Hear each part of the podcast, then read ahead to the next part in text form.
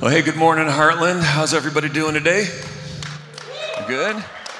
Hey, if you are if you are here online or if you are here in the room, let's give it up for all of those who are watching online. Tell them we're glad that they're joining the service as well. If I haven't met you yet, my name is Brad, and I'm so grateful and privileged to get to serve as part of our, our leadership team of pastors here. And this, Heartland, I'm excited to introduce to you, is my wife, my favorite person in the world here, Allison. Oh. So I'm, uh, as you may recall, as you may recall, we're in a little bit of a transition right now, and I'm living down here in, in uh, Kansas City and serving here at Heartland. My wife Allison is still up in Minnesota with our four children. A man in the fort up there. She's got the real work up there, taking care of all of them, but she's down here for the weekend, doing a little bit of house hunting, uh, getting to meet some of the more Heartland folks, and getting excited for what's ahead. So I wanted to take advantage of this time just for you guys to get to know a little bit of her because you got to know me a little bit. So I didn't tell you this, but I prepared a little bit of Q and A. Uh, for Allison, that's okay. I did. I did tell her that I was going to do a little Q and A. I did not tell her what the Q and A would be. Not even the not even the Q part of it. So, but I thought this could just be a kind of a fun way. Okay. You okay? You up I'm for game. that? I'm game. By the way, she's she's twice as much fun. She's the best part of the Herndons right here. So, uh, so just a little bit. First of all, uh, you have a passion for music. Yes, well, I don't make the music. but you have an appreciation. I love music and I love dancing to music. okay, so speaking of that, that helps me for my first question. If you could be a backup dancer for any performing artist, present or past, who would you be a backup dancer for? oh my gosh, I'm not ready for that one. There's so many choices. I know it's hard. Just one. and you don't have to. Um, Yeah. Like maybe Whitney Houston Okay. All right. or Lionel Richie. Oh. Did okay. he even have backup dancers? Like dancing on the ceiling? I don't know. How do you not have backup dancers for a song called okay, so that's "Dancing on the do. Ceiling"? That's what so I would do. okay, Lionel Richie or uh, uh, yeah, I also Paula Abdul. I would throw in there oh for you. gosh, I could totally back up Paula. Yes. yes. Okay. So uh, okay, so on the music front, Okay. favorite karaoke song.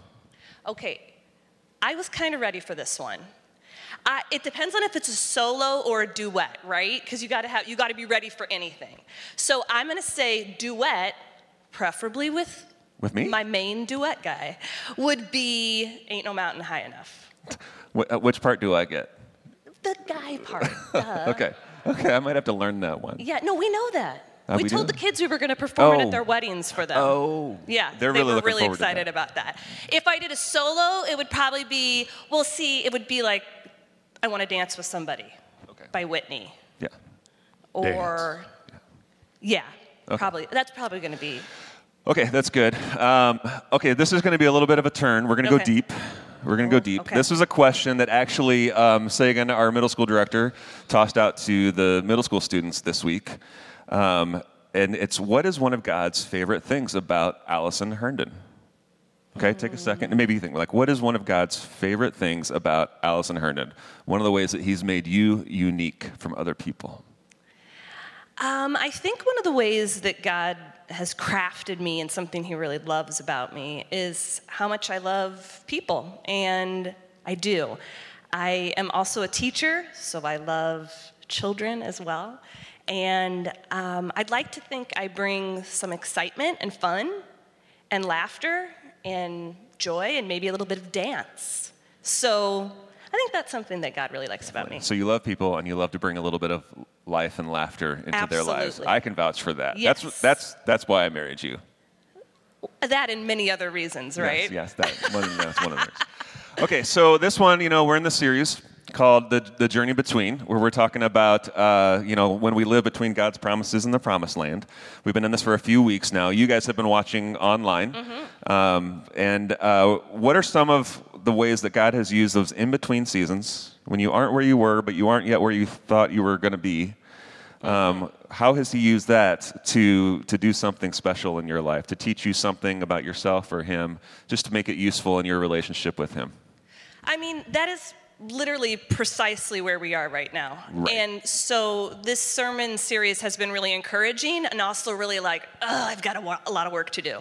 Um, because we are very literally in a middle spot right now, a middle place. I mean, I'm in one place with our kids and our dogs, kind of wrapping up one wonderful and blessed part of our life, and then anxiously awaiting being here together um, and starting something new here. So um, I have a lot of work to do. I, I'm not a super patient person, and I often want to make the plan and then tell God, like, here's what I'd like to have happen. Just join along with me, and it'll be great. When in reality, I feel like what God is really showing me right now is, Allison, I have this perfect, beautiful adventure plan, and you need to just kind of hop on board with me. And that's um, that's hard to do. That's hard to do. But um, it's also so learning so much about myself and my walk with Christ always. So Good answer. Does that, does that work? Is that a good answer, Heartland? Yeah. hey, good, good job. Um, so yeah, we're excited that she and the kids are going to be coming down here. Just as we continue on with the service now, uh, a couple announcements, just a couple things want to make sure you know about. First of all, if you like us are new or newer to Heartland, and you're trying to figure out what's happening around here, what we want you to know above all is that what our heart beats for is, is that we don't want to be a, a, church that's a bunch of walls, or we don't think of church as a service or you know a time that we check in. We really think of it as a movement that you and I are all a part of.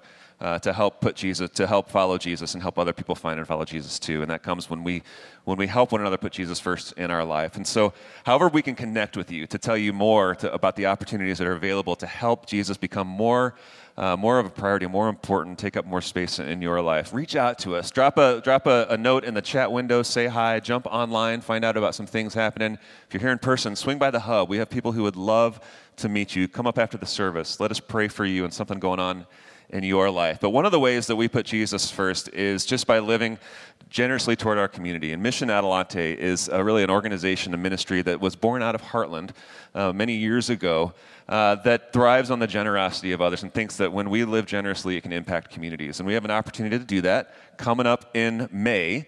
Uh, we're going to have an opportunity for you to drop off any, any items that you're looking to get rid of from your house and maybe gently used clothing items that could benefit from a second life. And so now is the time just to be cleaning out your closets. We can also help them by sorting those items between men's and women's and kids and bagging them up. And then May 23rd, uh, we're going to invite you to bring them back here. And that's going to stock the Mission Adelante thrift, thrift store.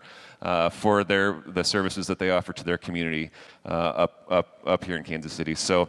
Uh, be thinking about that, be working toward that, pay attention as we have more opportunities to do that, and also just to unleash our generosity and God's love out toward our community. But like I said, today we're going to continue this series, uh, The Journey Between, and I'm excited that we have Steve Weatherford up to uh, share God's Word with us. That's right.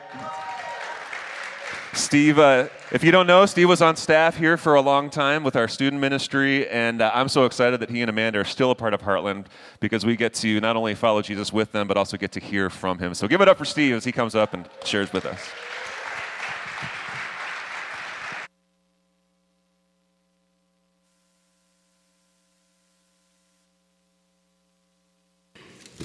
I was driving down the road on a backcountry road in Kansas, eastern Kansas, because we live there.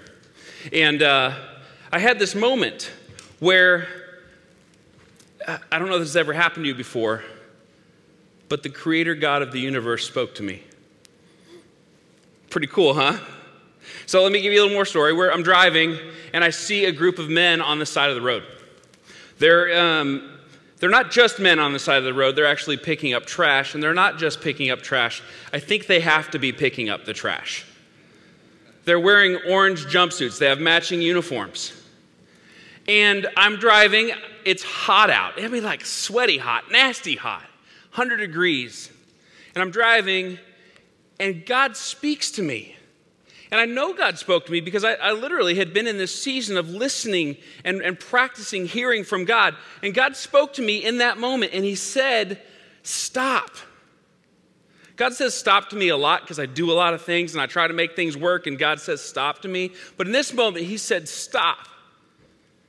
That wasn't an audible voice, but it was in my head, and I knew it was God speaking. And He said, Stop and ask them if they need a ride.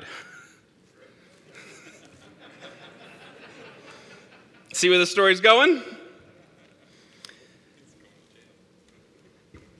We'll get back to that in a minute, okay? I promise.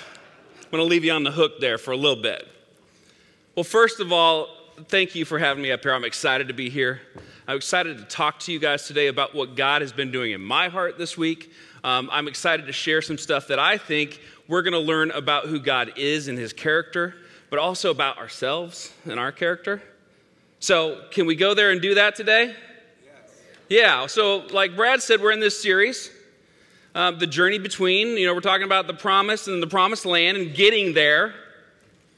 And we pick up the story of Abraham. We kind of been tracking the story of Abraham. We pick up with the story of Abraham, and Abraham is hanging out um, in the plains of, of the Jordan Valley with his stuff. He's got lots of tents, lots of goats, lots of cows, lots of people, uh, servants, herdsmen, and he's also got his nephew in tow, Lot, okay? So Lot is tagging along with him. They've been very prosperous, just coming out of Egypt, and they have, they have made bank in Egypt.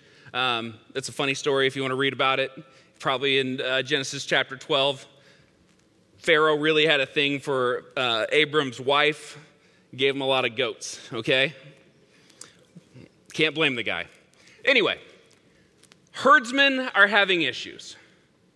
They're encroaching on each other's property, on each other's tents. The livestock are getting restless. The herdsmen are fighting. And finally, Abraham, or Abram at the time, has a conversation with Lot in Genesis chapter 13. It goes like this It says, Finally, Abram said to Lot, Let's not allow this conflict to become between us or our herdsmen. After all, we are close relatives. The whole countryside is open to you. Take your choice of any section of the land you want, and we will separate. If you want the land on the right, I'll, or on the left, then I'll take the land on the right. If you prefer the land on the right, then I'll take the left. You go that way, I'll go this way. All right, we're good. We don't need to fight over it. There's lots of good land. Well, Lot chose for himself the whole Jordan Valley to the east of them. He went there with his flocks and servants and parted company with his uncle Abraham. So Abram settled in the land of Canaan, and Lot moved his tents to a place near Sodom and settled among the cities of the plain. But the people of this area were extremely wicked and constantly sinned against the Lord. I think the, the author of this passage puts that part in there just so that we know that this was an intentional thing that Lot did. He made it a conscious decision, knowing what God would have him to do, and he moved in among these people that were going to be a problem and a temptation to him. See, Lot had this choice. He had this moment where he had a choice. Do I go this way, God's way, or do I go this way, the other way? Back to my story. I am a professional Christian. I mean, I get paid to tell people about Jesus, so therefore I'm a professional Christian at the time, right? I'm driving in my minivan. It's empty. It's air conditioned. It's cold. And God speaks to me. The creator God of the universe says, Hey, stop and ask those guys if they need a ride. What would you do? I'm thinking, uh, I don't want to go to jail. I didn't see anyone with them, too, which was weird. It's like, you know, I would expect to see some like southern sheriff with a hat and a whip or something, but no, no one was with them. And I had a very important church meeting to be at. And so I didn't do it. Know without a doubt that God told me to do something, and I defiantly said no. What do you do with that? You guys ever been in that moment in your life? Where God says to do something and you don't do it? He says to go somewhere and you don't go there?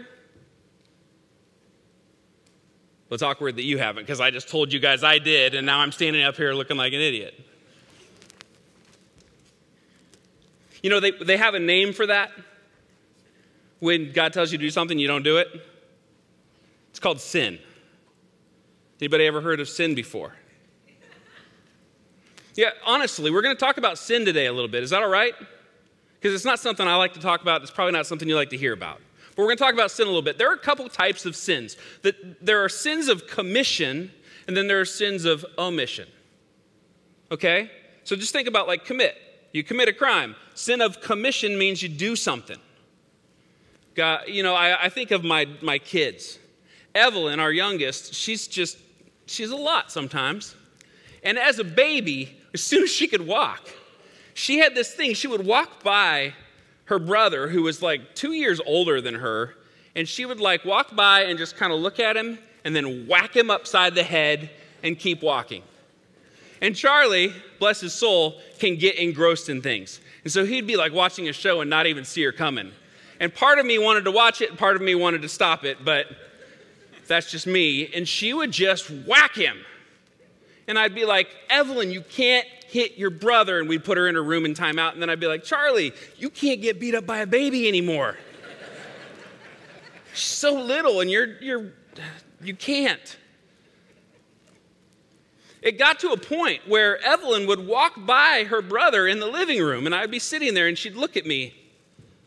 And I'd look at her, and I'd be like, mm. and she'd look at her brother's head, and she'd smack him and then go to her room. She was like, I, I know what the rules are. I'm just going to do it, and then I'll put myself in timeout. I'm willing to pay the price because it's so fun to hit my brother. I feel like I do that with God sometimes. There's sins of omission, which, you know, I think of this story I just told you, where God told me to do something and I didn't do it. We do this every day too. You ever drove by someone who's broken down on the side of the road and not helped them? Have you ever not loved a neighbor? Those would be sins of omission.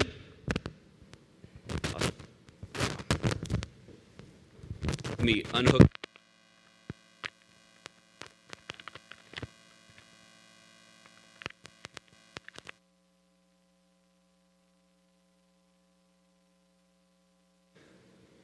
Test, test. Hopefully that's better. So if we look at Scripture, um, in Deuteronomy, there's this, this great phrase, this, this thing that happens. It's what kids would have memorized, Jewish, good Jewish kids would have memorized it. And, it. and it really has helped me in a lot of ways understand the ways of God.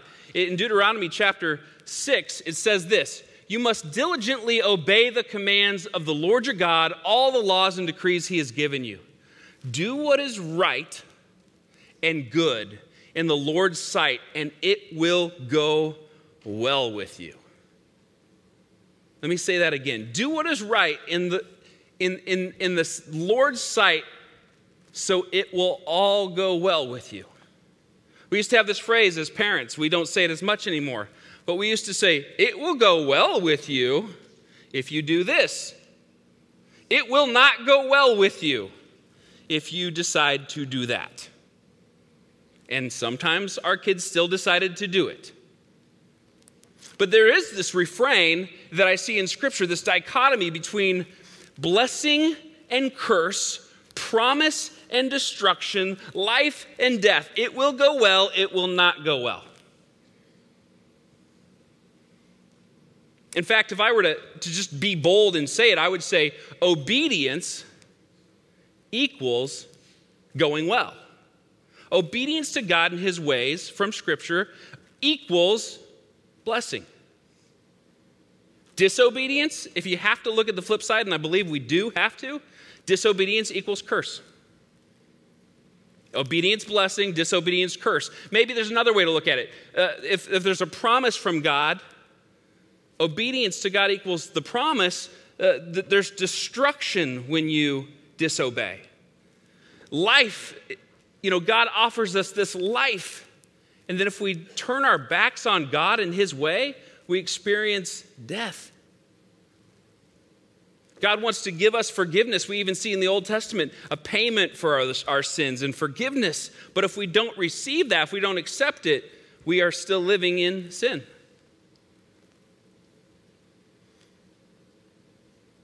So, Lot chooses, and he chooses poorly. And it does not go well for him. He's living in this town, things are getting dicey, it's dangerous there. He actually ends up getting captured and has all his stuff stolen. Abram has to mount up a posse, and the regulators mount up, and then they go and they get Lot back. Somebody got that reference. Thank you, you heathens, for getting the regulators mount up. But they, honestly, they go and they, they rescue Lot and get him away. And it's like you'd think Lot would say, Dang, dodged a bullet there. I should not be around these people anymore. I should move away from this place. And he doesn't.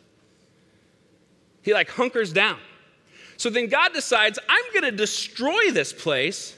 And these two angels come to Abram and they're like, Hey, we're going to destroy this city. And Abram's like, Not good.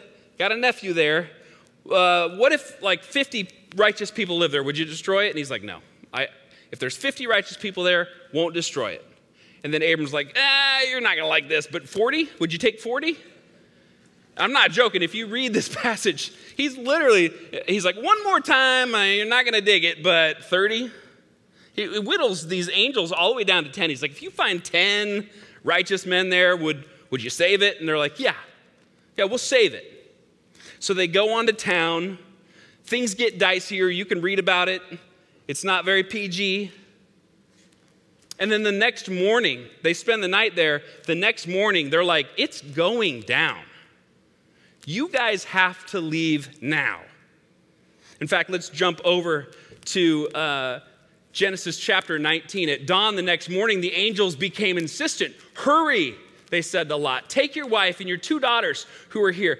Get out right now, or you'll be swept away in the destruction of the city. And Lot's like, ah, I gotta mow. I should probably you know, go get that, go to that coffee meeting I have this morning. Honestly, he's like dilly dallying. And um, when Lot still hesitated, the angels seized his hand and the hands of his wife and two daughters, and they rushed them to safety outside the city. For the Lord was merciful. We see God being good in this situation. He's salvaging these people from this situation. It goes on to say that when they were safely out of the city, one of the angels ordered Run for your lives. And don't look back or stop anywhere in the valley. Escape to the mountain or you'll be swept away. This is an intense moment. Angels are like running out of a city, holding your hand, telling you to run for your lives and not stop. And I'd love to say that Lot ran for his life, but he didn't. In that moment, he's like, hey, um, actually, the mountains are kind of dangerous, and I don't want to go there. So, what about that little town over there? Could we go there instead? I mean, I, I, he actually stops and says this in the moment of impending doom. And God, in all of his mercy with these angels, says, Okay, fine. We'll spare that little town over there. Go there. But don't turn around. Don't go back. Run. And I, I can't do anything until you get there. So they're hauling it to this town and something crazy happens. And I say crazy because we talk about it still. Jesus talked about it. Lot's wife, in all of this, turns around. Now, I don't think she just turned around to look to see like what was going down. She wasn't like rubbernecking like we do with accidents. She turned around like to go back. And it says in Scripture that she turned into salt. Like she turned into a pillar of salt. Crazy. Right? Is that weird? I know when I disobey God, I don't turn into pillars of salt. And you know, here's a little, this is a freebie that won't cost you anything today. When I get hung up on why God did something or why something happened in Scripture, I could get really bent out of shape about that thing, but I'm not God. My wife thinks I think I am sometimes, but I am not God, and I don't know how God works, and I may never understand why she was turned to salt. I think it's tragic. I think it's sad. I may not ever understand it. But I am human. And I do know if I put myself in her shoes, some of those not good reasons why you would turn back. Right? I mean, can you think of some? What if she didn't think she needed to be saved from anything? That's a scary thought. Scarier is what if she didn't think she could be saved from anything? That does a little something in your heart about your identity. What if you don't think you're worthy of being saved? What if you don't think God can save you?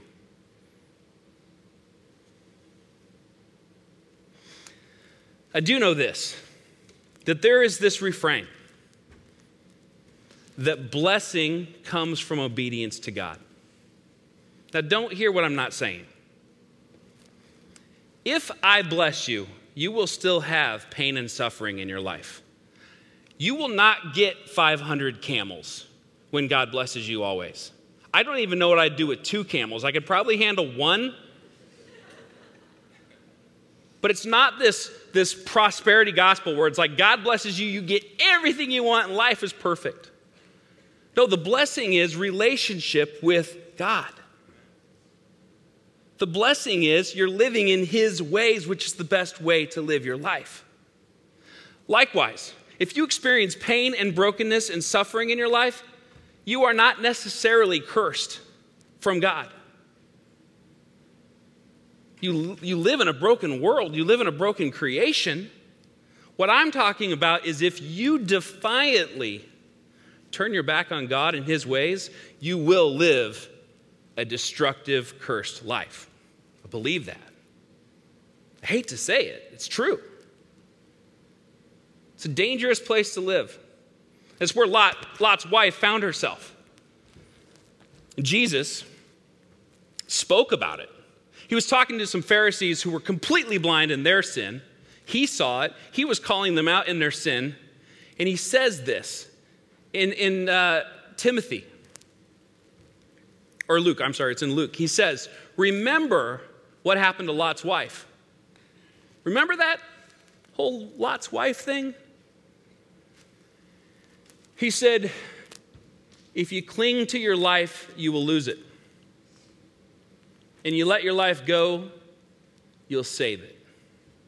Jesus said this refrain multiple times throughout, throughout the Gospels.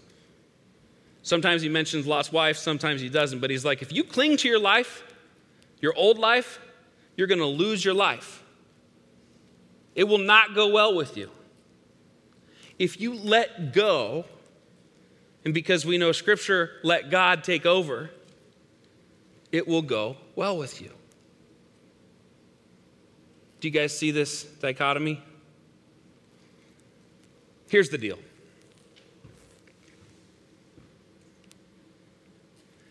you might not know where you're going. Honestly, if I'm being honest with you guys right now, in my life, where God is leading me, where God has me going, I couldn't tell you. It's not because I don't want to know. I ask all the time. I just don't know. The same way, Abram didn't know where God was calling him to go. He was just asked to be obedient. And the beautiful thing about this, and you can write this down because it's true obedience does not require competency. God doesn't need you to know how to do something for you to be obedient. In that moment on the side of the road when there were men in suits, God didn't need me to know how it would all shake out.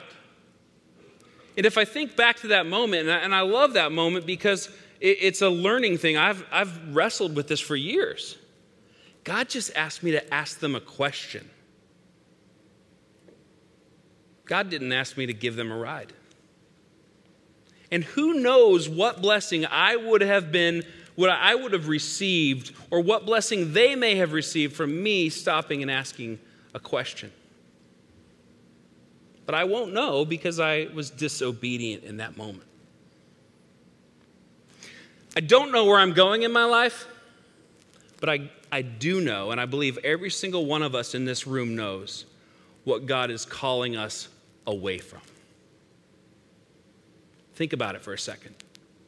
there is sin in your past, maybe, in your present, in your future, that God is calling you away from, that He wants to rescue you from.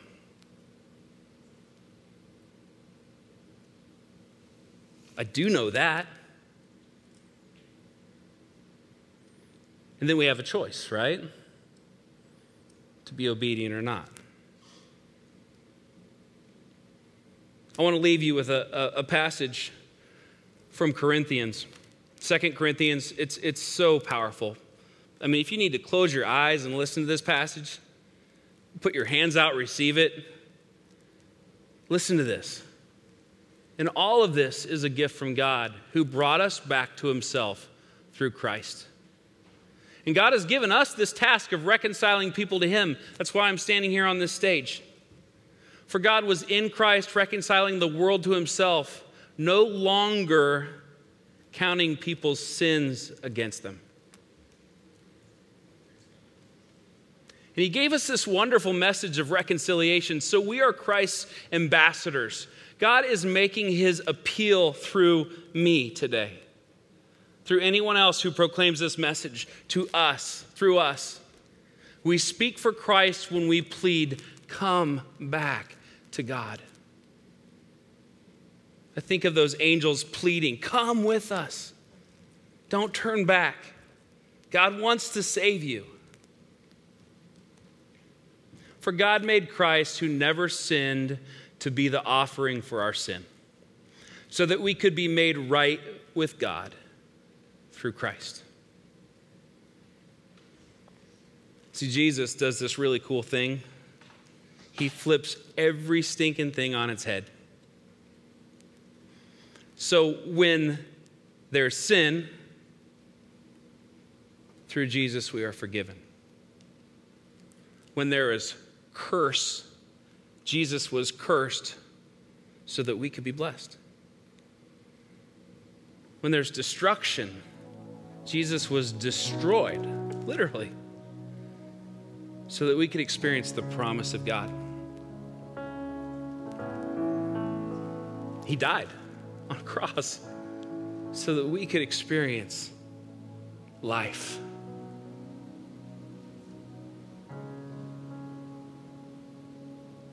Here's my question for you, and we're going to sing and close out, but what is God calling you away from?